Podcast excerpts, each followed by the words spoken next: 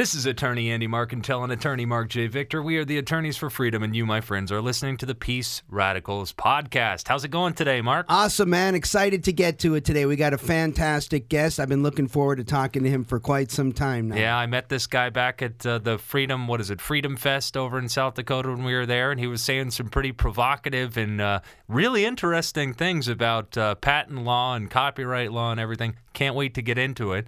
But before we get to the substance of our guest and the fun conversations, what we like to do is start with a brief overview of what is the Live and Let Live movement. So I don't know anything about this movement. I click on this video. There's Andy and Marc's friendly faces looking at us. Marc, tell everybody who may not know what this movement is all about. All right. Well, uh, Live and Let Live is about really the way to fix the world. It's if you're interested in um, aligning the rules of the world in ways that will maximize human happiness and decrease human suffering.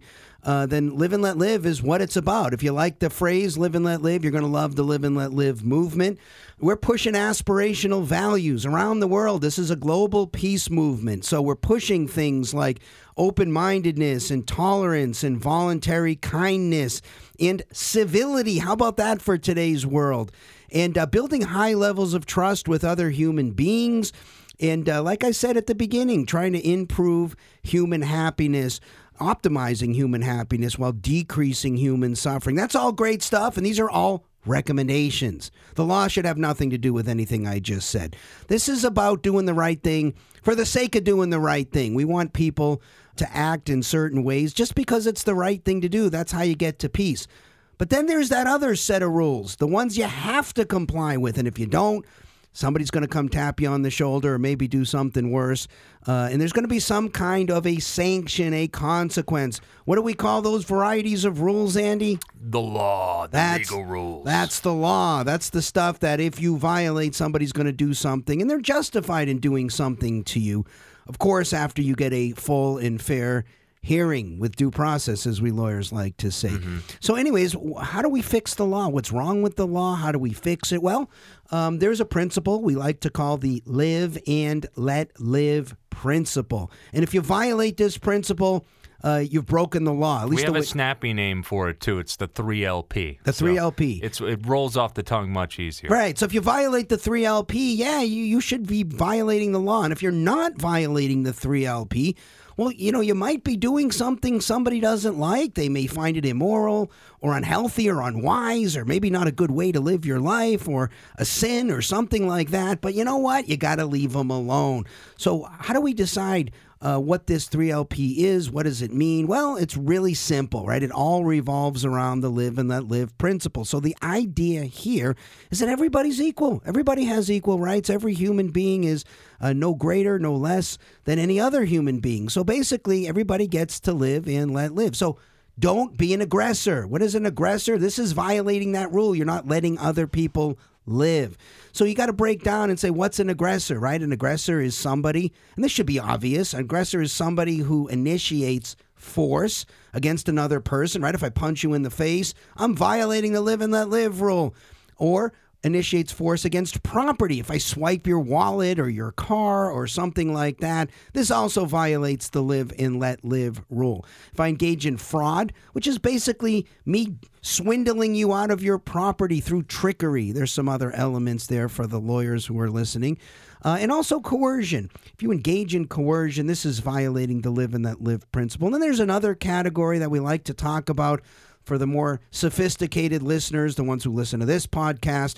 Um, look, you don't get to do anything that puts another person at a substantial risk of harm to them or their property, right? Like firing a gun uh, where they're discharging rounds up into the sky recklessly. That violates the rule. Driving drunk, say you're on the wrong side of the road, creating huge risks to other people, storing dangerous explosive chemicals or something like that next to your property without the proper restrictions uh, that that uh, presents a risk to another person's property. All this category of stuff violates the rule. So if you don't do that, you should be left alone. If you don't violate the 3LP, you should be left alone. Ah, but Marc, I think I've figured out a way around these pesky legal rules surrounding around the 3LP. What's that? What I'm going to do is I'm going to form a group and I'm going to call it maybe I'll call it a corporation or a collective, maybe I'll even call it a government. So, I think I figured out a way to game the system, right? By just calling myself a group. Dude, that was like the sweetest softball pitch ever. You're, I'm going to take this as, hey, Marc, you forgot to say something about the summary. So yeah, it's true. Uh, this uh, this rule applies to everybody equally. But you know, and it almost seems like we shouldn't have to say this because it's so obvious, right? But if we form a group, if you, me and you and another person, we all get together and form a group, we don't get to violate the rule either. I know people listening or watching this podcast are thinking, duh, why would you get to violate the rule? I, I feel the same way. That's why I skip right over it. But things seem to get confusing for some people about groups because in a small group, we can all understand that yeah, violating the rule is still the wrong thing to do. But even if the group gets bigger, it shouldn't change anything. So imagine a, a big organization. Uh, they don't get to violate the rule. If they violate the rule, then uh, they're acting, they should be acting illegally. The same can be said for corporations. Corporations don't get any free passes in the live and let live movement. Yeah, they can do whatever they want to do as long as they don't violate that rule.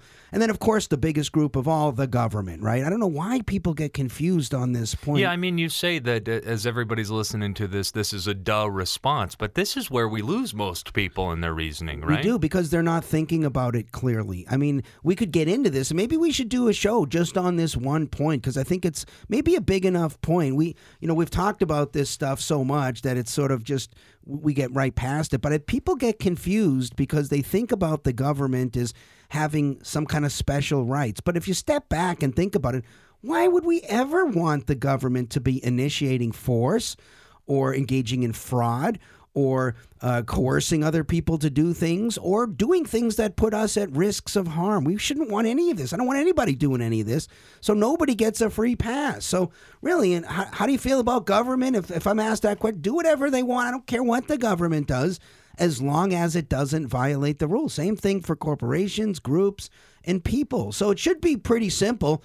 And, um, you know, if it sounds too simple, maybe it is. I don't, I don't know, but it's easy to understand. And frankly, um, you're going to have three lawyers today talking about these ideas. It works out just fine. There's no area of the law that we would have to divert from the live and let live principle to sort of accommodate. And so today we're going to talk about a really hard issue of the law, and yeah. I haven't done a lot of thinking, and so I'm excited about this conversation. Uh, a, really interesting thing, but I'm not going to let you off the hook without talking about the non-legal rules, the second category of rules. Yeah, this is some of the things that I started with called, called aspirational values. Because, look, um, just that people comply with the law, this is great. If everybody complied with the law, we'd have freedom, and I'd be very happy about that.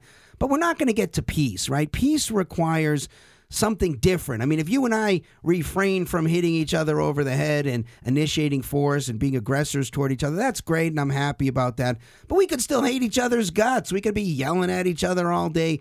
This isn't peace. If, and we actually, we're more ambitious than the crowd that's just pushing for freedom. Look, we're all in favor of freedom. Freedom, as I like to say, is a necessary prerequisite to get to peace, but peace requires something in addition. We got to have some maybe amount of goodwill maybe towards another human being for peace to occur. And we're we're ambitious with this movement. I think we can get there. That's look it's easy to message. Anybody can watch this show. Anybody can go to liveandletlive.org anybody can think through these issues for themselves. And so we can get this message out to the world. Reasonable people agree with it. Let's make it happen. Nice overview as always. And uh, you know we we start all the shows out with this overview. And if it's your first time hopefully that was helpful. But if you're now a long time viewer, maybe this is your 30th time hear, hearing this over and over. And you know what? It really is symbolic of what this movement's all about. We always begin with the principle. In every analysis, in every legal issue, in every moral issue, we begin with the principle first. Right now, the R's and the D's, who we're all getting sick of, don't proceed from principles. They they show signs of being horrendously unprincipled in their thinking. They just kind of choose their list of pet issues. Well, that's not what we're setting out to do. We want to start every discussion by saying, "Okay, what's the principle? Lead with the principle up front and then we apply it to whatever topic we're talking about. And that's a great segue into this uh, very interesting guest that we have. It is Stephan Kinsella, and he is a patent attorney in Houston, Texas. He's a libertarian writer, he's a freedom activist. As I mentioned earlier, we met him at Freedom Fest. Seems like a great guy. Stephan, how's it going, man? It's going great. How you guys doing? Doing great. Why don't you uh, introduce yourself a little bit more fully to our listeners?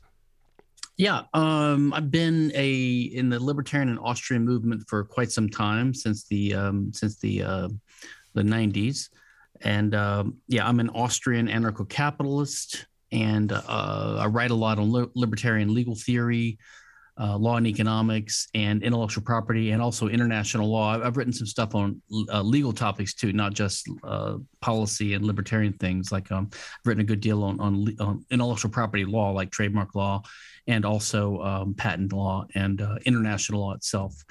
So yeah, I've uh, I'm a patent attorney here in Houston, Texas, and uh, been heavily involved with the Mises Institute for for a couple of decades. Okay. Now, when you say that uh, you're an Austrian economist, an Austrian anarcho capitalist, for the uh, maybe folks who are listening uh, who aren't familiar with the term, what, what does it mean to be an Austrian economist? Yeah. Yeah, that's my flavor of. So in economics, I mean, most of us libertarians are free market economic.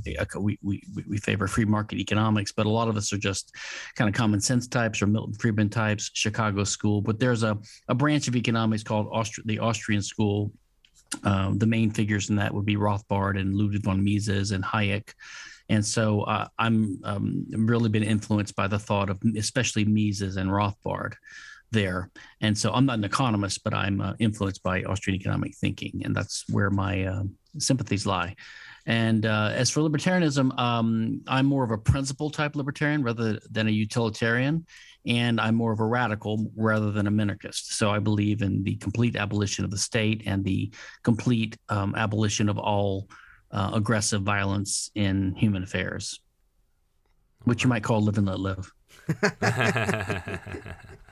I want to I want to talk about minarchy versus radicalism, right? Because I think the dichotomy here is the minarchists would say, well, let's let's just make the government or situation that we're in incrementally more free, and that's that's doing a net good and net positive um, where maybe a radical position might be no, it's, that's not enough. It's not enough to kind of in, incrementally move it towards freedom. We should make a drastic step. Am I?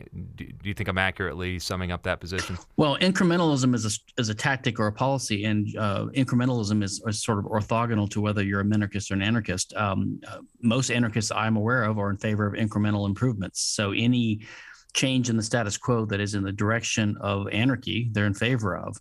Um, so the minarchists it, so they're attacking a straw man when they when they when they say we're we're we're, we're um, uh, you know we want too much. Um, the it's a difference in perspectives. Uh, the minarchist claims to be against aggression and yet they believe the state has the right to commit aggression. Mm. so they're just complete they have their head in the sand. They're either not sincere or they're or they're not thinking or they're not consistent um, or they're hypocrites or they're really just statists. I call them mini statists sometimes and it pisses them off but okay, you're a minimal minimal status. But you know, they accuse anarchists of being um, utopians because we believe in something that's impossible.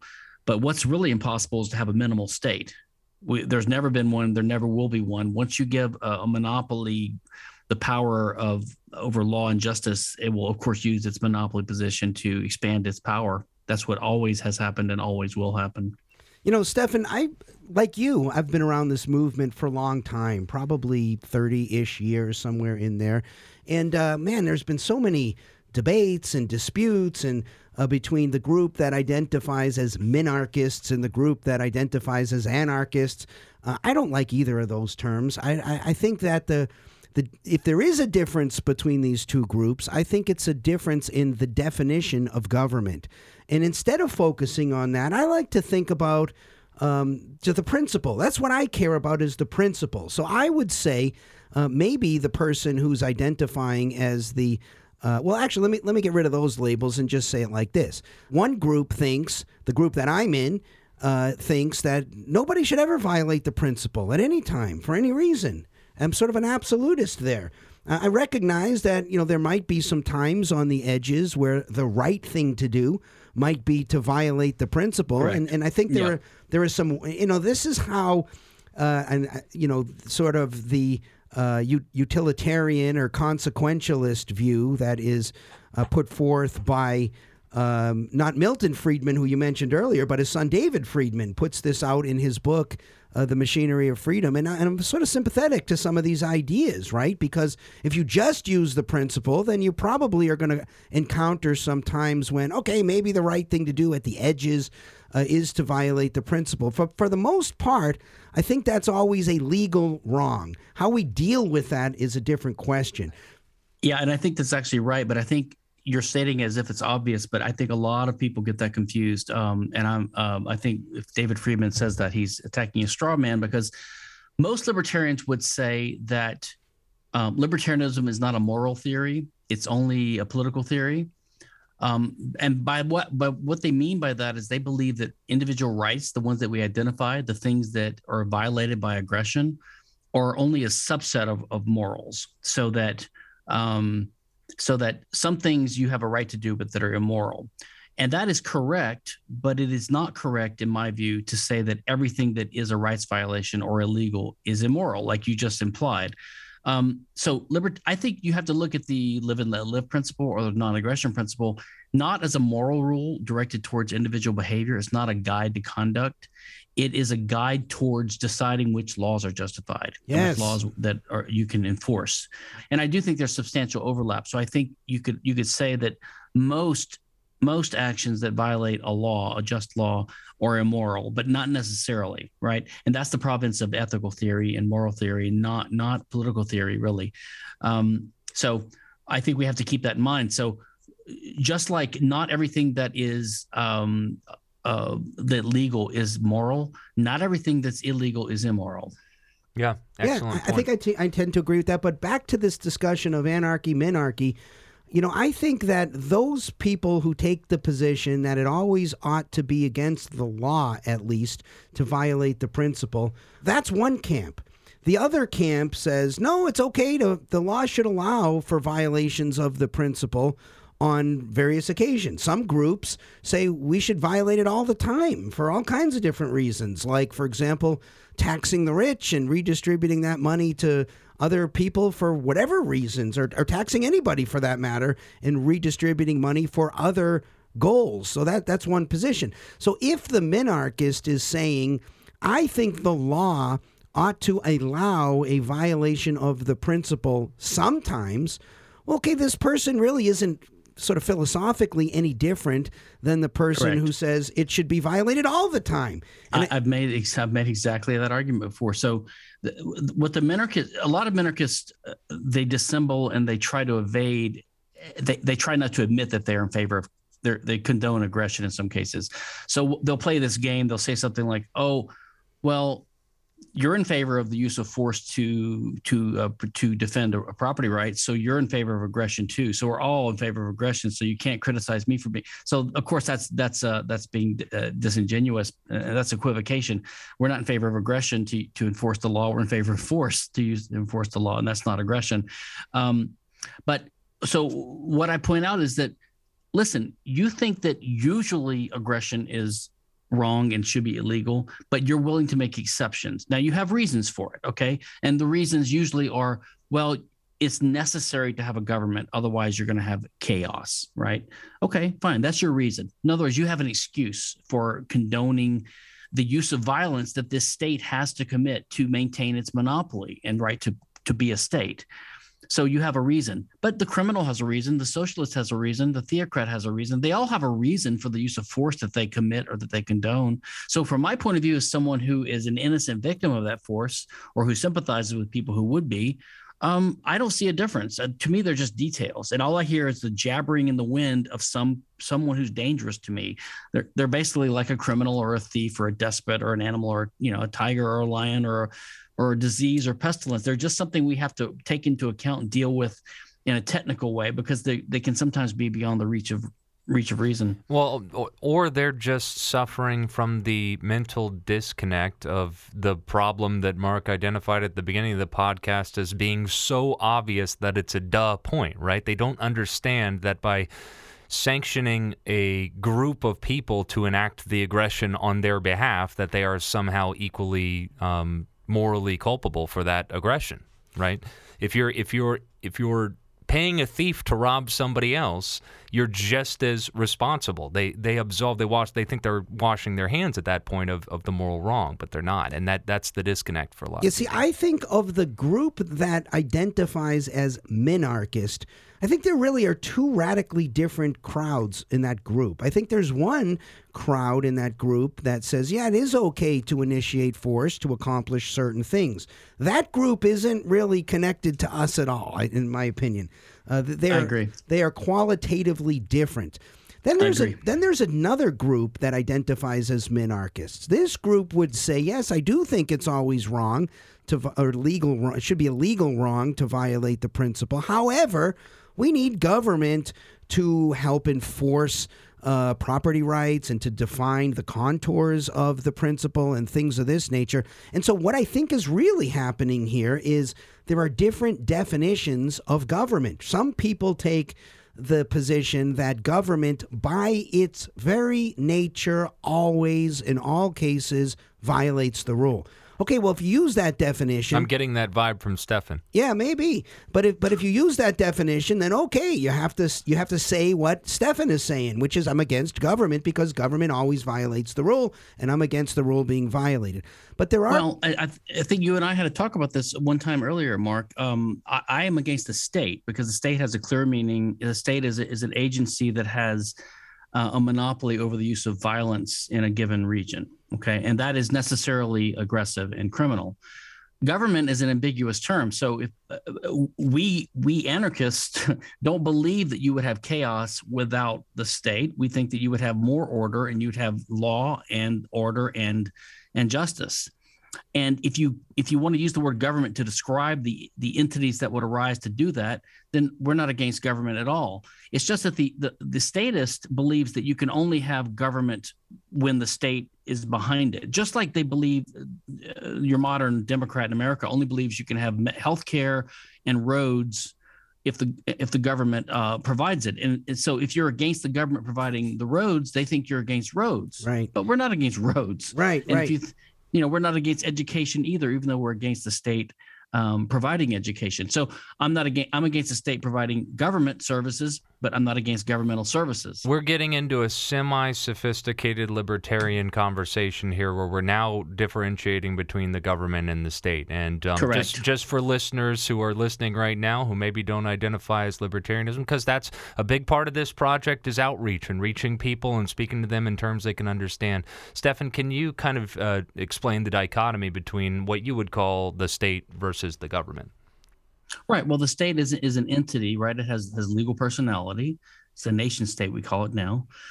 and it is is it is an entity or an agency that that maintains the the right to outlaw competitors and the right to tax. In in practice, either either either power implies the other because if you can tax your population, you can you could just subsidize your services and you could outcompete any competitors. Just like the public schools have ninety percent of the students, right? Because most people can't afford to pay twice or whatever. Um, or if you have the power to outlaw competitors um, then you can just charge a monopoly price for your services because no one can pr- offer those services, which is like a tax. But in practice, that's what a state is. It has the power to tax and the power to outlaw competitors in a jurisdiction, and thus to monopolize services. And that that makes it be inefficient in its services and bad has bad customer service, and it makes it uh, expand its power over time the word government just means the governing institutions like governance. Um, so I, you would think of law, courts, um, any defensive forces people need, policing forces, military forces, defense forces, that could be part of the governance agency. So the question is whether that has to has to be provided by a monopoly or not. Um, like roads obviously don't. Um, you know, so going to space doesn't. It's being done privately now. Uh, but I think I agree with what Marc said earlier. It, you know, we don't really have to argue over whether someone is a libertarian or not. The question is, do you know what's how do the principles apply to given issues or is it right or wrong to use force in this case? And to, and to answer that, sometimes you have to you have to analyze whether there is force being used and and who's who's the one initiating it because it's not always clear from a first glance. Yeah, there are many hard questions here, and I think one of the many things that Live and Let Live is bringing to the table, and I hate saying this because I love this discussion that we're having, but we need to jettison this entire discussion because it's this very discussion that I believe is hampering.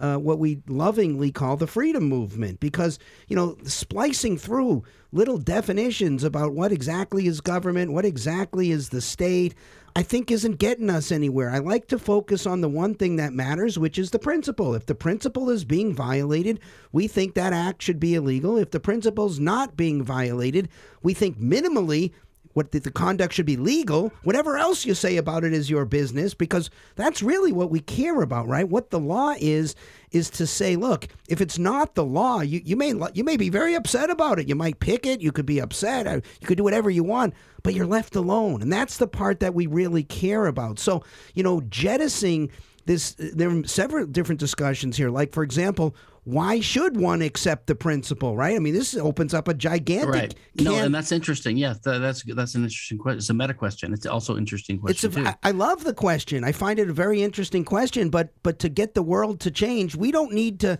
resolve whether this is a natural rights argument, a contract. I completely agree. I completely agree. And we don't need to. We don't need. I mean, most people. I believe most people happen to share certain core values. So we what we need to do is appeal to those values and just explain. Listen, we all like ninety nine percent of us believe in peace, prosperity, harmony.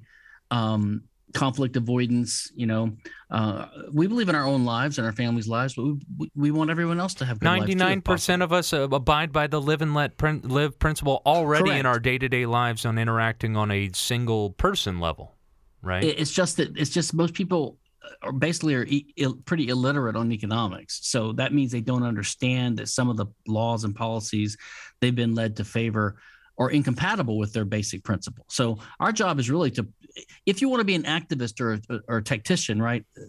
I kind of agree with you. The, these little uh, angels dancing on the head of the pin debates are not the way to do it.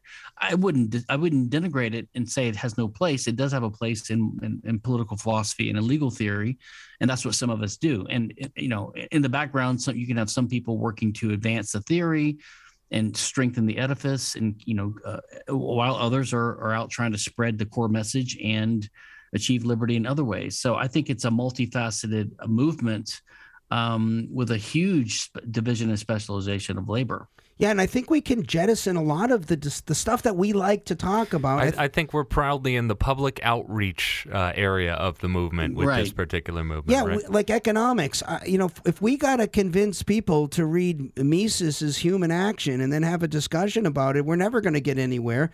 And so I, I think we don't need I to. totally t- agree. Yeah. Yeah, I, don't totally think agree. we need to talk about economics at all. I don't think we need to be pro capitalism. I don't think we need to be anti socialism. I think we need to be pro the law should be uh, compatible and in harmony with the principle, and that's it.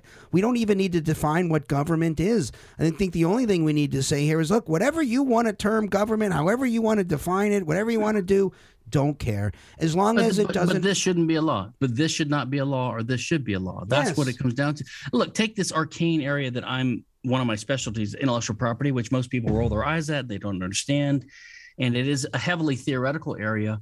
Um, you know, we live in a world where you hear almost every day on television that China is stealing our intellectual property, and policies are made like on the basis of that. And you hear uh, debates about whether the pharmaceutical companies should have their patents uh, made public to help the fight in COVID. And then you hear Joe uh, um, Bernie Sanders saying things like, uh, you know, we need to have socialized single payer healthcare so that they can bargain with the with the pharmaceutical companies to force them to lower their high prices, even though the prices are high because of the patent system that the federal government has put in place. So even Bernie Sanders is not not going with the obvious solution, which is why don't we get rid of the patent system so that the pharmaceutical companies couldn't charge the high prices in the first place that that he wants to socialize the healthcare system just so we can lower those prices. I mean, there's so many things that if you if you bring a little wisdom to it, they do bear on people's lives. I mean, I do think that like patent and copyright law tr- impact uh, impact people's lives on a daily basis and they're not they're not quite aware of it. You have people they can't even have their own iPhones fixed because of copyright law. So then the patch is you have some congressman saying let's have a right to repair law. Well that's just like taking back a little bit of the copyright monopoly that you gave these companies that allows them to violate the property rights of the of the owners of, of consumer products why don't you stop doing that in the first place? Well, since we're going to crack the can of worms on intellectual property here, one thing we don't talk about very often, and I, I, think we don't talk about it because most people generally agree um, you know, this idea, and I guess we'll stick with libertarianism for a moment. Libertarianism talks about the very same principle that we talk about with the live and let live principle. It's called the non aggression principle. And of course, this it wasn't originated with libertarianism either, right? John Stuart Mill talked about the harm principle, which is roughly the same. And there are the Bible talks about the golden rule. There are many different ways to express a same or very similar principle. But one thing that's critically important before you can even discuss the principle is a theory of property, right? We have to first figure out who owns what and what can be owned. And we don't spend a lot of time on this because the libertarian and the live and let live are both say, look, you own your body. We start the analysis there, right? We don't. I don't say why you own your body or how you own your body or uh, what the objections are to that point, but you own your body, your property, your money, and your time. But there's got to be a theory, right? Because somebody could simply say, well, look, no, I don't think you own your body. God owns your body, or something like that, or we all own the earth, or some other thing like that. So, or the government owns your property, which is right, the predominant right, theory. In- right, and of course, not everything can can be owned, right? You can lay a claim on the air. You can cl- lay a claim on Saturn. You can lay, lay a claim on the universe. And You can lay a claim on anything you want. But ownership of property requires something different than that. And so I think the underlying issue with the intellectual property question is is is intellectual property like like this mug, is it something you actually can own or not? Because I think th- th- this goes down one of two roads. If it is something you can own and it's really property, well, then we go down the road and we treat it like every other piece of property. If it's not something that you can own, it's like, say, the air in the atmosphere or something, then you go down a different road and nobody owns it. So don't we first have to make a determination about whether intellectual property is something you can own or something you can't own? And then how do we make that determination? And can reasonable minds disagree here? No, reasonable minds cannot disagree. And this is my opinion after studying this for so long. There are no good arguments for intellectual property. They are all based upon fallacies and confusions. Um, um, let me back up. In a way, I think you're correct about property. Property is not only essential for the IP issue; it's it's essential for everything because. Everything. And this is why I mentioned I'm an Austrian because the, the focus on the focus on scarce resources is is central to to Austrian economics. Um, and scarce resources being the the means, the tools, the things in the world that we employ to get things done, to act in the world. Um, there's a focus on that. So our bodies and then the other things in the world that we use, these are all scarce resources, right? These are means of action. Um, and so um, as, as Murray Rothbard, who's a libertarian and an Austrian, explained, all all human rights are property rights, right? Because every right is every right correlates with the law. Every every law is is enforcing some right, and every right has to be a property right. Right. if you think about it, if a law being enforceable, all laws are enforceable, and that means force can be employed to defend that right or to to make that right good if someone violates it. But force is a physical thing, and you can only apply force to other physical things. Right. Like it can't be applied to ghosts or to shadows, you right. know, or to memories. It only it can only be applied to things in the real world. These scarce means of action that I'm talking about. So all laws have to apply to physical scarce things, and the whole reason for all these laws is to prevent conflict over the use of these things so that we can live in cooperation and harmony and peace with each other. In other words, because we're physical beings in the world, it's possible for there to be disagreement over who can use a given thing, a thing that can only be used by one person at a time, right. like my body. Right. Right. Uh, if someone wants to have sex with my body, either I get to make that decision and consent to it, or they do. Right. So it's either rape or it's, you know what I mean? Right. So there can be so the question of law is to to determine who the owner is and right. most legal systems have at their root that for your body the person himself is the owner, right? That's the presumptive owner. You can lose that right if you commit a crime, but the presumptive owner is the person. And then for other things in the world, um, the basic rule is finders keepers. The first one who had it is the owner, unless he gives it to someone by contract, and then they're the owner. So it's the, that's if you want to talk about simple rules, that's the rules. Whenever there's a scarce resource that we have a dispute over, thing you might go to court over, two people both claim to have it, they, they both want it, that cow, that piece of land, that watch, that car, you know, um, that body, then the court will say, well, who owns it? And they just have a few simple rules to consult to answer the question. Whose body is it? Who, which person is it? That's the answer to that question. Like, there's no slavery. We're against slavery. sorry to be so radical, right? And for other things, the question is, who found it first, and then who got it by contract? that can answer all these questions. That's it. So the whole body of law is the working out of the detailed and the practical applications of those principles according to different local customs and traditions and and and and and styles. Um, and so if you go back to what you said in the beginning when you guys were reciting some of the live and let live stuff, they're very simple principles, similar to what Richard Epstein lays out in his Simple Rules for a Complex World. They are simple, but by those principles, you could say, okay, contract breach or at least fraud could be a type of crime. Of certainly, rape or robbery is a type of crime, right? Theft is a type of crime. Conversion, uh, murder is a crime. Arson is a crime because all all those things are the uses of someone's resource that they own according to the law without their permission, right? But let me ask you: so patent and copyright law, intellectual property law, basically is the government telling one person that they can stop someone else from using their resources as they see fit, right? So if I have a copyright, I can prevent you from making a copy of a book. I can prevent you from printing on your own printing press a book. I can use state force to stop you from doing that.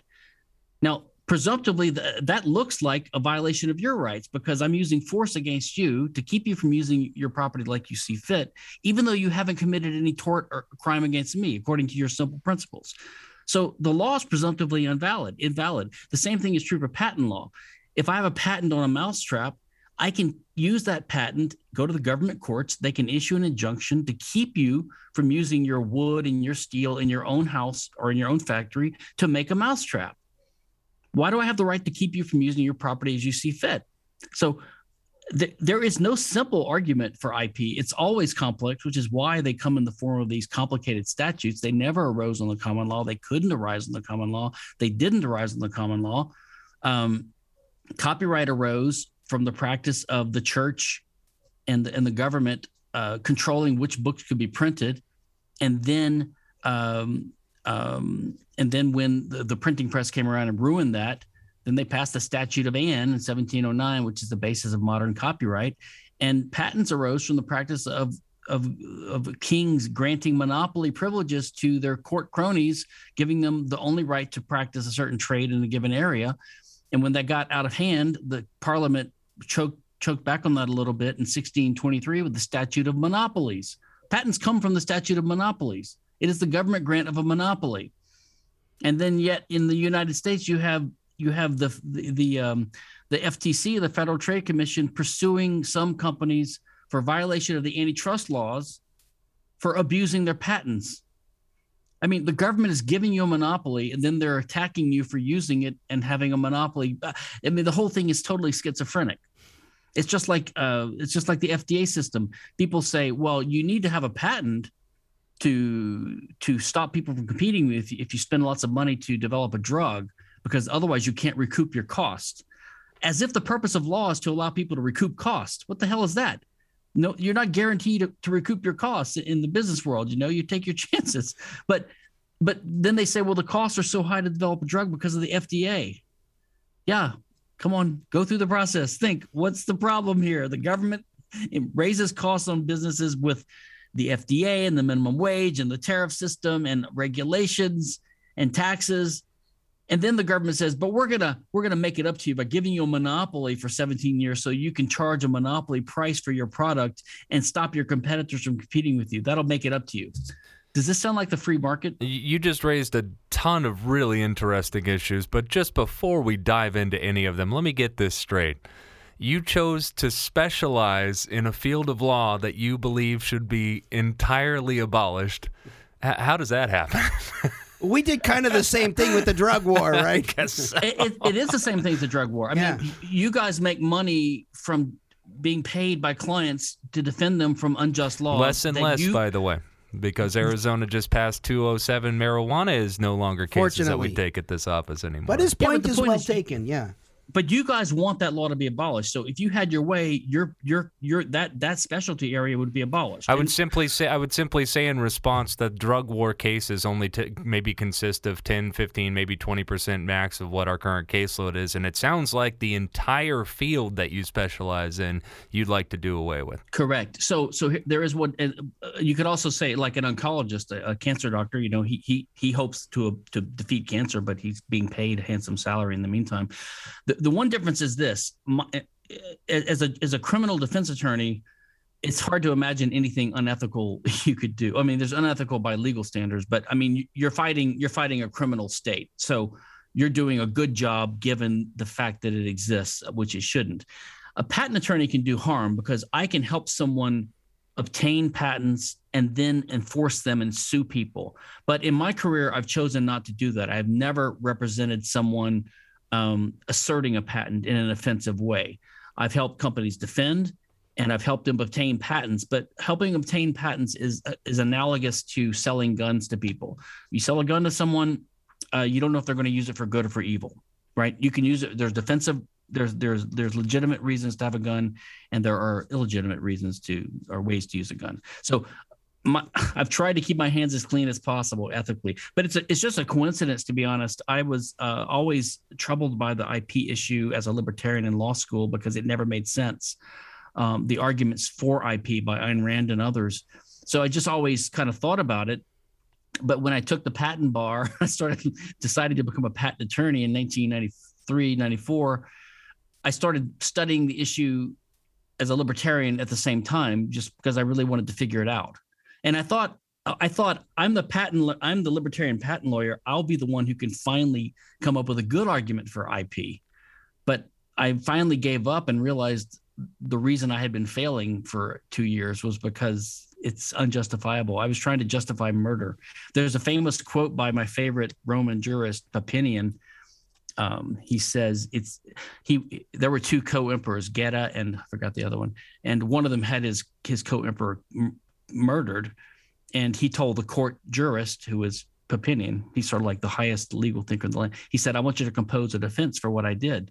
and he refused to do it and he he was he was he was um, he was uh, axed to death as his punishment but he said it's his it's his refusal to do it he says it's easier to commit murder than to justify it Yeah. i love that expression because it's true and so i was the same thing for me with ip not to compare myself to papinian however you know i realized that i i could i failed in justifying it because i was trying to justify the unjustifiable So I'm curious about a few things. You made the analogy with uh, selling the gun. Um, and certainly a gun can be used for good purposes or bad purposes. Can the same be said about a patent in your view? Yes, they can be used defensively. So if you hold a patent and you just hold it as a defensive, it's like the porcupine, right? Think of the porcupine with its quills. He doesn't have to use them, but if someone attacks the porcupine, he can he can use them back. So if if if I'm a, if I'm a small company and I have some patents and I'm sued for patent infringement by by a competitor, I can countersue him with my patents, and I think that's completely justified. So not to stop other people from infringing on your patent, but that would be that would be aggression. But i think to use it defensively against someone who's attacking me is totally justified. And also it wards off lawsuits. So if i have a large patent um, chest it might dissuade people from suing me in the first place because they don't want to they don't want to get they don't want to go after someone who can fight back. Everything you're saying certainly makes sense. Um, but it all proceeds from this first premise, I think, which is kind of where you started, right? Hey, property Correct. property is this physical thing, right? It's something we can own, and in fact, I've often said if if if you let me control property rights and you control all other rights, you'll very quickly find out that I control everything, right? I mean, this is something I think you well understand. I expect you would agree with that statement, right? Yeah, but not to be pedantic, but just like the government state thing, property is not a physical thing. Property rights or the or the ownership rights to control physical things. But All right. And people use the word property to refer to the object of a property right, but it can lead to confusion at All some right. point. But Fair enough. technically speaking, property is the relationship between the owner and the thing. Fair enough. But so you you start the analysis with this sort of premise that whatever intellectual property is, it's certainly not physical property. And maybe for that reason alone, or maybe for that reason plus other reasons, it can't be owned. And then everything you say proceeds from that. Is that right? I wouldn't say it can't be owned. Um, I would say that ownership rights only apply to the types of things over which there can be disputes, which are scarce means or physical resources. Um, you you you cannot own information because information is a different. It plays a different role. This gets into into a little bit of the the deep uh, Austrian economics, but uh, it's Mises' idea of praxeology, which is the science of human action where he breaks human action down into its components. And the two components that are relevant here is that every time a human being acts, he has some goal in mind, something he wants to achieve in the future. And he looks around and tries to understand the world and see what, how he can achieve it, how he can intervene in the course of affairs and achieve it. He uses his body and he uses his any tools or means at his disposal to achieve what he wants, right? Well, I, I, I, I was trying to get to the point here that sort of an idea. Let's say an idea, a, a construction of here's how Oh, you yeah. here's how you put these things together. It Yeah. sounds to me like you're saying an idea alone. That's not Oh, yeah. something that can be owned. Correct. And so the reason that so here's the here's the thing when, when you act as a human being you have to have scarce resources to employ these pro- these physical things that we call property sometimes right but you also have to have knowledge because if you didn't have any knowledge you'd just be a vegetable doing nothing you have to know what to do you have to understand something about the world. Like if you want to start a fire you have to know how to start a fire. You, you have to even know that fires are, are good to start. Like oh i can start a fire to cook a food to cook to cook a fish you know something like that. So you so every action we take has two ingredients. One is knowledge and one is the availability of these scarce resources these tools in the world. And the good thing about human society and civilization is every day every generation um, the amount of knowledge and information we have grows right? Because it's it's a, it's a linear chronological thing. So we have way more technical knowledge. I mean the reason that we're we're advanced right now is not because we're physically smarter than our ancestors from rome 2000 years ago. They were the same as us. They just didn't have the knowledge that we have now. So that's what makes us rich. But knowledge is a type of thing that everyone can use at one time. There's no conflict over it that's why it's not an ownable thing. So I would agree with you. It's not an ownable thing. Ownable things are only the things that we can fight over.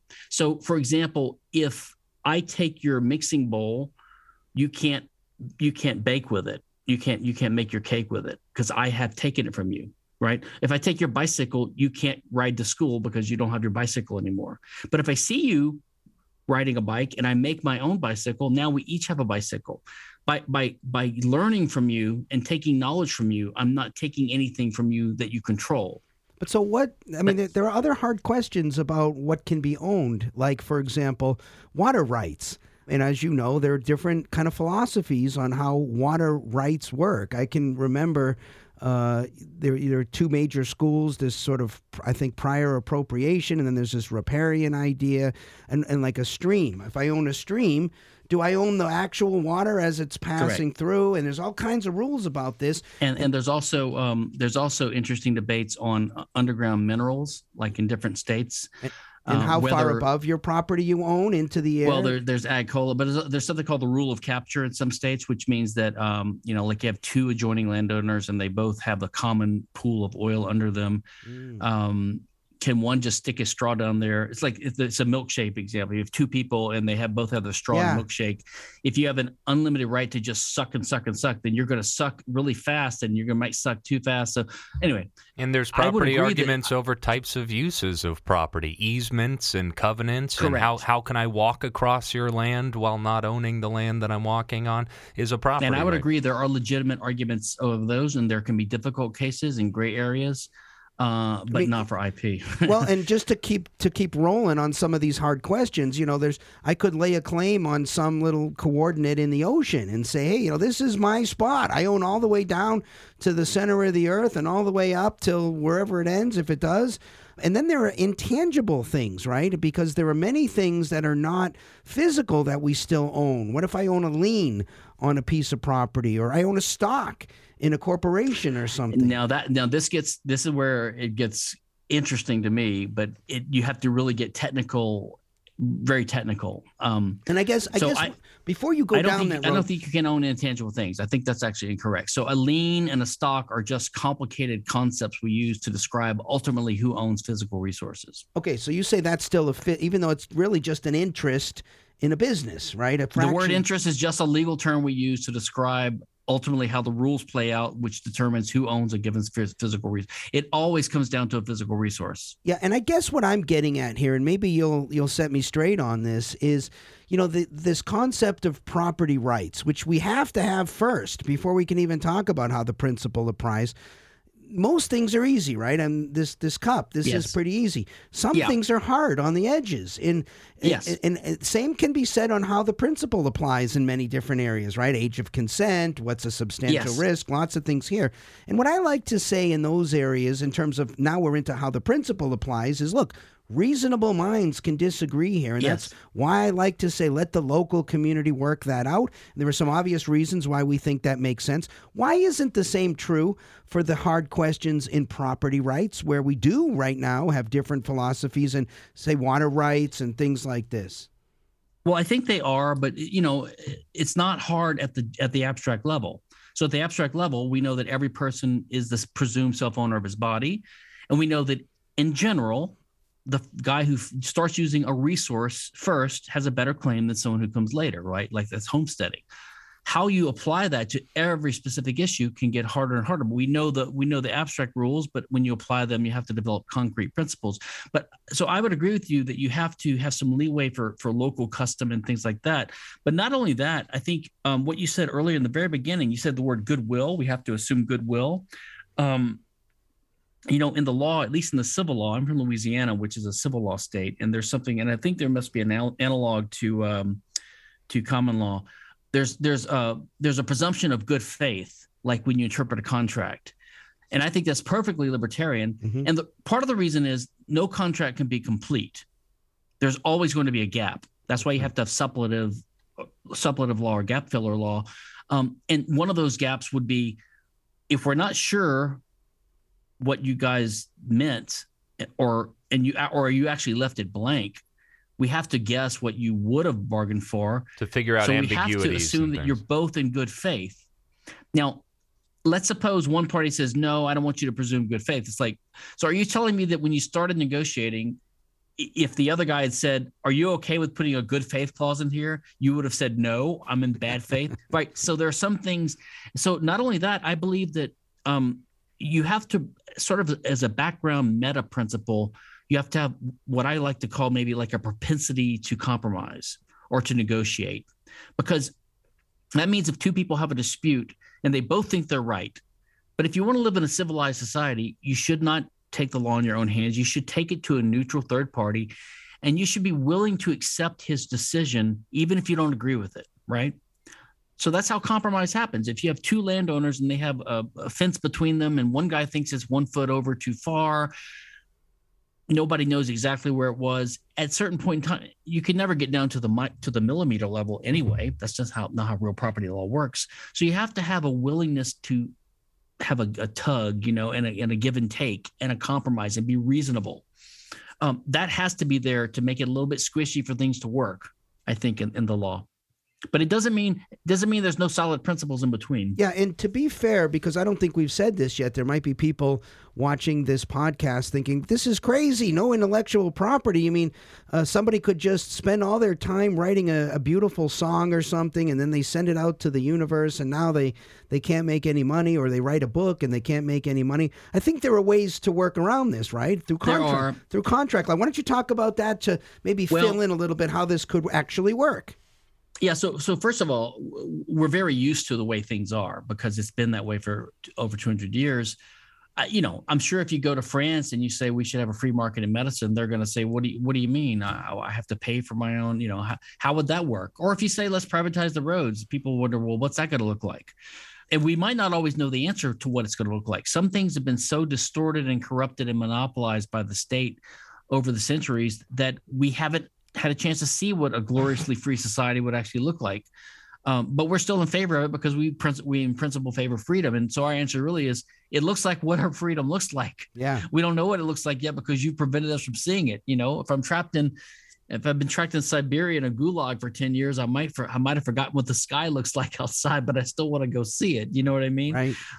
Um, so so for example, um, um, one thing people don't think about because they, they've they've been taught to believe in this idea of IP and that you know if, if you copy what someone does you're you're ripping them off or you're pirating them right which are all terms of, of theft or you're stealing which which you're not. You're you're copying. You're not taking anything. You're just copying or emulating what they do. But um so if you think about it you can make the same argument for anything on the free market. So let, let's say let's say uh, people like pizza but there's only pizza restaurants where you have to go and someone someone thinks oh I know I'm going to start a delivery pizza restaurant. No one's ever done this before, right? So the first guy that I don't know, Pizza Hut or whoever did it, Domino's. Let's say Domino's was the first.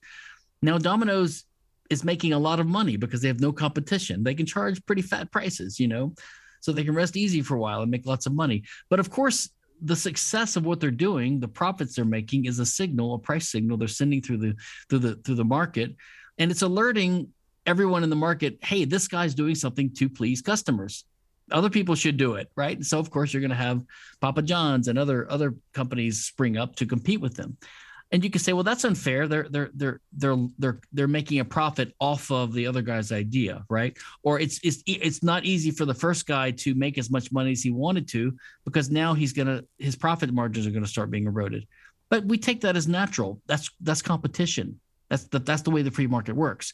So when you when you make and most people would admit that okay well it's okay for people to compete with each other in a hamburger restaurant or in or in a, a drugstore or whatever but not for a pharmaceutical or not for a new mousetrap.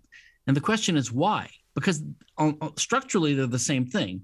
I just i come up with something that i start selling and it pleases customers and make profit. And other people notice that and they emulate what i'm doing and they start selling a similar product and soon i lose my ability to you know, it's the exact same thing. The only difference is for certain types of products where a large percentage of the value is basically a simple design that can be easily copied, it's very easy for someone to compete with you quick and more quickly. Like a book is a good example of that. Like if I publish a book, now this wasn't true at first, by the way, you know, it was hard to copy books, but now it's easy. So, so if I, the day I print a book, um, all someone has to do is scan it one time and then they can start running off copies, right? So it, it's almost no effort on their part.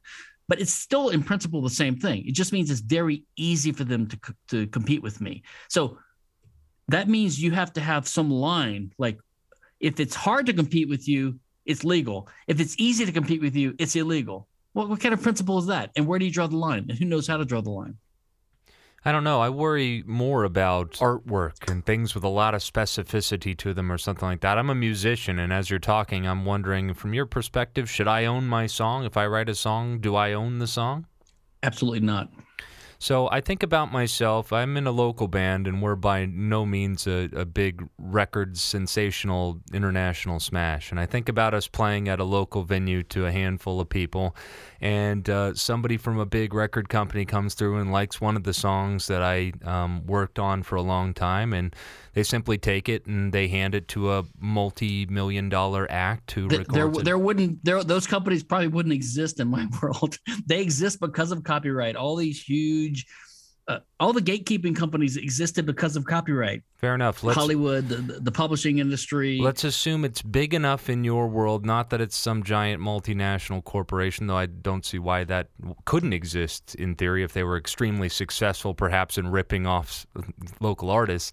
But let's say that as big as they get in your world takes my song and then um, publishes they're taking, it. They're, they're not taking it; they're copying it. right. Okay. So I don't have the resources to ever let anybody really know know or convince them to believe that that was my song.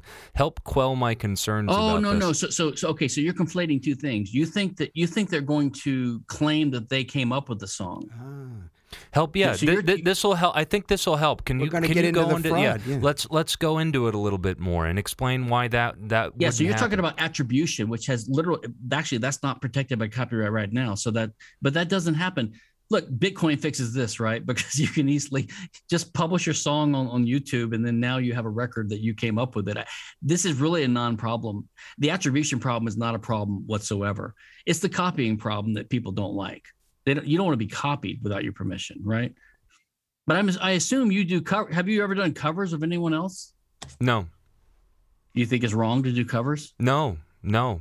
Um, but th- my problem would be the attribution problem that you just dispelled, right? I think that's what really. But that's not an IP issue. Right. That's a- Attribution is not an intellectual property issue. But now we're into a fraud problem, right? that, that- because that, would be a fraud. if I it's a steal, fraud if problem, I which, steal, which I'm in favor of fraud law. yeah, if I steal Andy's song and say, "Hey, let me tell you about, let me play my great new song for you," I'm, I'm, maybe, maybe it's not exactly the elements of fraud, but I think it's, yeah, see, that's a It's- tough it's- one too. It could be fraudulent, um, but but but by the way, it'd be defrauding your customers, not not not Andy. He Yeah. knows it's not his song. He's not being defrauded. right, right, It- right. If he performs a concert, and I don't know if he, if he sells a CD and promises to be the the the creator. I've just never. I mean, whenever this happens in the in the world, like Milli Vanilli or so, I don't know. They always get exposed. I mean, you know, right now, like the Bible and Romeo and Juliet, all these old things, or uh, Moby Dick, they're they're out of copyright. So there's nothing preventing you from copying Moby Dick right now and selling it under your name if you want to. Go ahead and do it on Amazon right now. Everyone's going to think you're you're a ridiculous laughing stock, and you're not going to sell any, but you can do it. So let's take the hardest question, right? Um, you know, horrible new disease X comes up and is killing people all over the world, and a drug company with expectation of making a profit, right? That's why companies do things, and I don't think we have any dispute with that. They spend a lot of time and money, and they invest resources, and they do research and development and testing and focus groups and this and that and the next thing, and now uh, they're into it for millions and millions and millions of dollars, and they finally come up with the right formulation to say, "Hey, we got this pill now that will cure this horrible disease." And as soon as they put it out there, competitor takes the pill and says, "Hey, you know, there's no intellectual property here. I we can figure out the." Um, the the chemistry here, and we can do. Wait, our- wait, wait, wait, what makes you think they can figure it out? What makes you think it's that easy? That part is not easy at all. That takes years. Well, what if it was? And and furthermore, furthermore, one reason that the information is out there the day that the the first company starts selling is because the FDA process requires them to file and make all their stuff public. So by the time they get approval from the FDA, all their competitors are ready to go.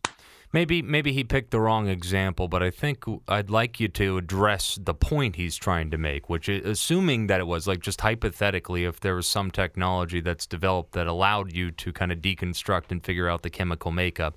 I think maybe where you're going with this, Marc, is doesn't that discourage innovation? it's exactly- Doesn't that make people say, Okay, well, but- I don't want to stick my neck out and spend the resources to create it if it's just going to get snatched Well, first up? of all, the, the purpose of law is not to encourage innovation, right? Is to do justice, to stop conflict. Well, that's true, but you know, law. If if you talk to David Friedman, he spends a lot of time on law and economics, and he'll. I think he would make the point that what we want to do is have laws that are economically efficient and that get us to these sort of utilitarian ideas, right? When when we smuggle in, we want to increase human happiness and decrease human suffering. That sounds very utilitarian and not so libertarian, right? Because you know, at the end of the day, if if if following the principle led led us to a place where you know the human race is going to die because of whatever reason, then we'd have to change our philosophy, right? I, I would agree. It's just you know if you if you're in favor of innovation, which I am, we need freedom and human and property rights and again a thriving free market. We don't need a state doing everything it can to choke us with a with a panoply of stupid agencies and regulations, of which the patent system is one. The idea that the patent system is necessary for innovation is is absurd. We've had innovation throughout human history without a patent system. And the idea that it even encourages innovation, there is literally no evidence for this. All the empirical studies show that it either is, uh, slows down innovation or is, or is neutral, or we just can't tell. There's just no evidence on the side of this argument that the patent system encourages innovation. Uh, for one thing, once you have a patent, you have a less a reduced incentive to innovate because you have 17 years you can sit down, and your competitors have less of a reason to go into that field because they can't sell a product similar to yours for 17 years. So they don't innovate either. So it slows down innovation and it also distorts innovation. But what um, about the company that's going to say, look, if we can't, at least for a period of time, sell this thing and make our money back and make a good, healthy profit on it, we're not going to spend the money trying to develop yeah. this. Aren't, aren't, I think that's true, but but but that's always the true on the margin. And, and so, first of all, these companies could make a think about the COVID crisis right now. You have about 11 vaccines out there. You aware of that? So there's 11 of them. Okay. And you know, there's at least there's three in the US, right? And there's there's AstraZeneca overseas. There's a a bunch of vaccines were come up with at the same time, which is proof, which is evidence, by the way, that they shouldn't be patented because if 11 companies can come up with a similar solution to the same problem in almost the same time, that shows that it was not that it was obvious how to do it. That's how the ta- that's the patent system. So I think every patent they get is Ill- illegitimate under under standard patent law principles. But anyway, they have these patents, which means they they right now they can't charge a monopoly price on the on the drugs right now. Do you even know what the vaccine costs? No one knows. Anyway. Right. Yeah. It's free as far as I can. Right. Tell. Right. No, they're not gouging people. And in fact, all these companies have said they're not asserting their patents right now. So they're not using their patents. They're not charging monopoly prices based on the patents and yet they're not saying they can't recoup their price. And they and they're competing with 11 other companies for a similar vaccine, and they're still making a profit. So apparently, it's possible to invest a billion dollars in, in a in a pharmaceutical and then sell it and make a lot of money, even though you have competition. Well, of course, what's the problem? Well, of course, it might be slightly different when you're in the midst of a pandemic and the demand is through the roof, right? I mean, the demand. Okay, but every example people give, I could poke holes in it, and they always say, "Okay, well, there's another." And they go and find another example. I, I, mean, I think ultimately the answer is a principle, and it is this: um, let's suppose we have a patent system, which we do. Let's suppose it encourages innovation. Okay, it's got to come at the expense of something else, but let's say it does it. So we're, we're basically we're hurting someone in the economy for the benefit of. Of, of so the idea of David Friedman and these other guys is that um, in a free market you would have a certain amount of innovation.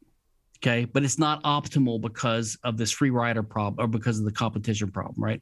Um, so if you have a patent, you increase innovation to this level Okay, but that means that there's still other other pharmaceuticals that would have taken another billion dollars of research that they didn't even invest in because they couldn't recoup those costs even with the patent system. Right? There are some drugs that are not being developed as we speak because we don't have a super patent system. We only have a regular patent system.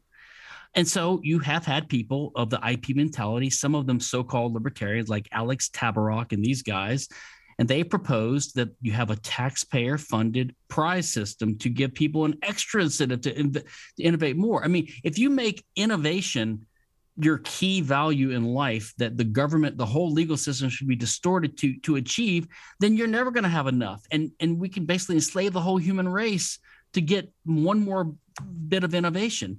But the goal of the law should be justice and protect property rights. And whatever amount of innovation happens out of that is what you're going to get. But I do believe that um, free market actors are very, businessmen are very creative. They will find ways to make money. I mean, listen, I'm sure you've bought Tylenol sometime in your life. You know, it's it's more expensive than acetaminophen. You ever seen that? How can they do that?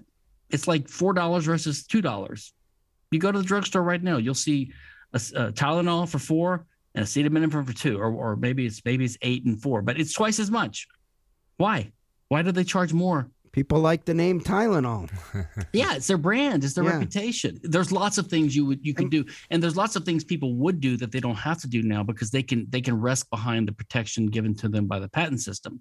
They would be forced to be more creative and to do what you would do normally on a free market, and they would find ways. And the same is true of musicians. And I mean, look, the reason you guys don't you can't make a lot of money selling CDs anymore is because you have streaming and you have the internet. It's not because of it's not because you don't have IP. There is copyright still, right? It's that that golden period where you could make uh, fifty million dollars selling CDs from 1984 to, you know, 19 2003 was a brief period in history you know now it's streaming and you get little royalties from the streaming so people have resorted to going from performing live and doing concerts and doing gigs and doing other things. Oh right? yeah, we make the vast majority. to adapt to the market. We make the vast majority of our proceeds from merchandise, from actually going there Yeah. and selling something that people can't just take on the internet, right? We have uh, our last three albums have all been uh, turned into BitTorrent files and are being downloaded uh, all over the Yeah. world, which is flattering. I like that, but it's just not how you make money as a as an even small time But musician. but that's not the fault of so you we have copyright now and that's still happening. The reason that's happening is because we now have uh, we have digital information and we have networking. So we have the internet, which is the world's greatest copying machine, and it will. Ne- Cory Doctorow said this about ten years ago. It will never get harder to copy things going forward. It's only going to get easier. Mhm. So copyright is unenforceable now because copying is easy. Which which shows you that it's unnatural. I mean, if if if you cannot, it's like the drug war. You know, it's trying to stop something. It's an it's an unwinnable war. If you try to say you can't copy things, but we're a- we're copying machines. We're learning creatures. We speak, we learn, we read books, and now we have digital technology that allows us to copy even better. That's not a bad thing. It's a good thing. Oh, go ahead, And, Marc. and Stephan, I have, for some reason, rattling around in my head is the idea that there have been actually several companies who have innovated and put products out on the market who have not availed themselves of intellectual property. And for some reason, Mercedes is one of these companies that I have rattling around in my head. Do you know anything about that? I'd be surprised if that's true of Mercedes, but I know that Tesla announced that they were they were not going to assert their um their battery and their their electric car patents because they partly they wanted they wanted um they want the industry to mature and grow so that they're a, a medium fish in a huge pond rather than a big fish in a tiny pond, you know. And I I think like Twitter Twitter uh, announced early on that they refused to enforce patents. And the way they did it they did it creatively. Instead of just making an announcement which you can kind of take back i mean maybe maybe a defendant could use an estoppel argument but it's not really a contract really. So what they did was they they they have a policy where every employment agreement gives the inventors the employee inventors of twitter um, like a, a license right of any patents that the company gets based upon their inventions so that the company has to get their permission to to assert the patent aggressively so it's a way of tying their own hands it's very clever Mm. so you have a few companies that that like intentionally eschew the use of ip or minimize it as much as possible in part because they want to stay more nimble they don't want to be stuck behind uh, some patent that they can rely on even though they they need to change direction Stephan, we're almost out of time here. Uh, I had one quick more question for you, just because we don't. I don't think we talk about this enough generally, and it's an impl- implementation question. If you were the uh, king tomorrow, and you could, uh, I know you're kind of inherently going to cringe at that uh, title, but if you uh, idealistically had your way tomorrow and could tweak the lo- the law and everything like that. Um, would you? Is there some pragmatic reason why we should wean ourselves in this country off of patents, or would you just rip the Band-Aid off and just abolish? So there are some, um, you know, there of course some. It's like the drug war. I assume you would agree with me. The drug war should be ended immediately, right? Yes. rip the Band-Aid um, off.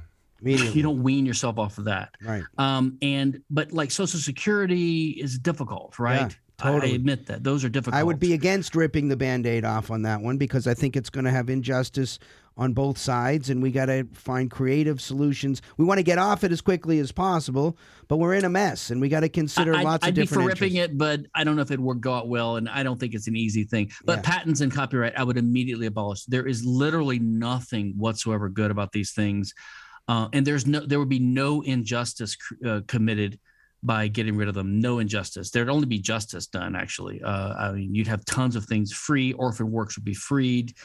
Uh, you'd have a flourishing of the arts, and people would be mixing and doing what they want to do without permission. Innovation would increase. Um, I think there'd be literally no bad no bad consequences from uh, getting rid of the patent system. The only possible argument you could make is that you should tie the elimination of patents in the pharmaceutical industry to a re- to a reform of the FDA system. Um, just Yeah. like some people say, you can we can only open our borders once we get rid of welfare, or something like that. I don't think that's a good argument. And if you if you read chapter nine in uh, Michele Boldrin and David Levine's book Against Intellectual Monopoly, which is a an empirical focus on the pharmaceutical industry, I think you'll see why um, um, abolition of the patent system should be done independently of getting rid of the FDA, but they should both be eliminated. But I don't think you should tie it to anything. I think you can get rid of them both instantly. The problem is we have all these international treaties which we have signed mm. on to, which conveniently tie our hands and make it a breach of international law, like the Berne Convention, the Paris Convention, the Patent Cooperation Treaty, TRIPS. so if we were to reduce our patent term back to the way it was when the country was founded, which is about 14 years times two, 14 years renewable once. Right now, it's the life of the author plus 70 freaking years. So it's well over 100 years. If we were to reduce it, we would be in breach of international law. Wow. So, um, um, so it, it's a pretty deeply ingrained problem here. Funny that you mentioned immigration and doing away with the social programs first. Our last episode that we recorded was with Doug Casey, and he said exactly that in that episode. But anyways, I wanted to switch gears a little bit and ask you about something else, something I didn't, I don't understand, and maybe you can help explain it to me because I noticed you. Uh, you mentioned that you left the conference in Turkey uh, Hans Hermann Hoppe's conference, and that you're also involved with the Mises Institute. And I know there's been a some some split of some type between uh, one side of the movement, which you might call the Hoppe side, and the Mises Institute, and Lew Rockwell, and that crowd, and then the other side of the movement, Cato Institute, and I guess yeah. other groups. And yeah. Uh, what, what's the nature of this split? Which side are you on, and why? Oh, well, I guess I'm on the Mises Hoppe Rothbard side, but it's only because I am a principled libertarian. And um, look, I admire the good thing other groups do. What's um, the split? What's the nature of the split? What's the disagreement here? I think it was I think it was personality in the beginning. I think uh, I think Rothbard helped co-found Cato and wanted to be the top dog there because he was the top intellectual dog there. But then the billionaire had a different idea and wanted wanted to move it to DC and start affecting legislative policy more. And Rothbard was afraid of that, rightfully, I believe, because it makes you sort of, I'll say sell out, but it does make you compromise or, or, or look, incrementalism is not necessarily a bad thing, but you know, if you're advocating for things that are not even an improvement, like the voucher system, in my opinion, is not even libertarian. Um, it, it, would be a move backwards. Um, in most ways. Um, so I think it was a personality thing, but then it was, I think it was in a way more comp- competition between two rival groups. You know, they're both trying to be the one, the main one. Uh, but at this point, it's it's it's devolved. I guess you could say that um, the other side is more utilitarian and minarchist rather than radical, and they're not quite as Austrian and our side is more uh, um, anarchist and radical and Austrian and less concerned with being respectable and because we don't think we ever will be res- accepted by the, the, the people in DC. Um, the the unfortunate thing is a lot of times you'll have unfair criticisms being made like of our side like oh racist Nazi all this stuff. It's just it's just ridiculous. I don't even bother to talk to those people anymore. I just say you're an asshole I'm not gonna.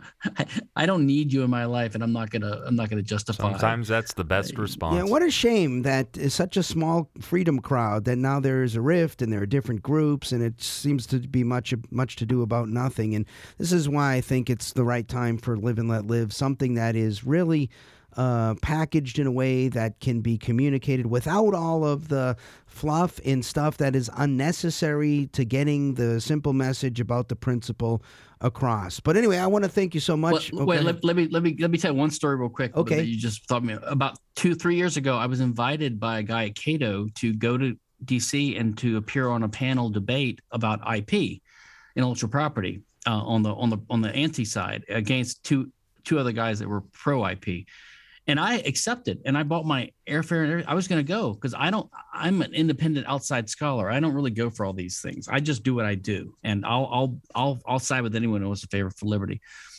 And I was surprised that Cato would invite me because they I've been affiliated with the Mises group, you know. Um, but and then about a month before the event, I got a, I was I was uh what's the right I was canceled. I think what happened was someone at Cato found out what the guy that invited me had done, and they told him you can't invite him, and so he had to disinvite me. He was apologetic, but he had to disinvite me. Shameful. So like I was willing to go, but they disinvited me. Terrible. Yeah, Terrible. it's it's too bad that there's infighting in such a small community. I mean, we really need to unify under one flag if we're going to change hearts and minds. I mean, I couldn't imagine if I was on the left or right and I didn't know anything about the freedom movement. Uh, I couldn't uh, imagine a bigger turnoff than when I finally warm up to listening to some of the ideas. Half of the folks involved with the freedom movement are mad at the other half and saying, "No, no, that's not how it really goes. That's no, they got it all wrong." Blah blah blah. If, if it's not unified, if it's not a unified message, it's going to be harder to sell. Well, this is You- part of the reason and such a great message hasn't yet been successful. We've screwed it up and we need to straighten it out going forward. I, I, I noticed that Europeans are often mystified by because they kind of admire the American liberty movement from afar, but they they they sort of like, why does one group not like the other? They yeah, they're they're always confused by it, and rightfully so. Yeah. Stephan, it's been an awesome conversation. Thank you so much, everybody. Totally. We've been talking to Stephan Kinsella. He's a patent attorney in Houston, libertarian author, and uh, longtime freedom activist, having some great conversations about intellectual property and why it should be abolished. How about that? Yeah, great Yeah, conversation. loved it. Very, very interesting. Everybody should go to liveandletlive.org for this conversation and many more. See what we're up to in the movement. Start a chapter in your area today. See all the great events that we have coming up. Be part of the solution, not the problem. Don't sit idly. Get involved, and let's change the world for the better. Until next time, my friends, this is attorney Andy Markentel and attorney Marc J. Victor. We're the Peace Radicals. Peace.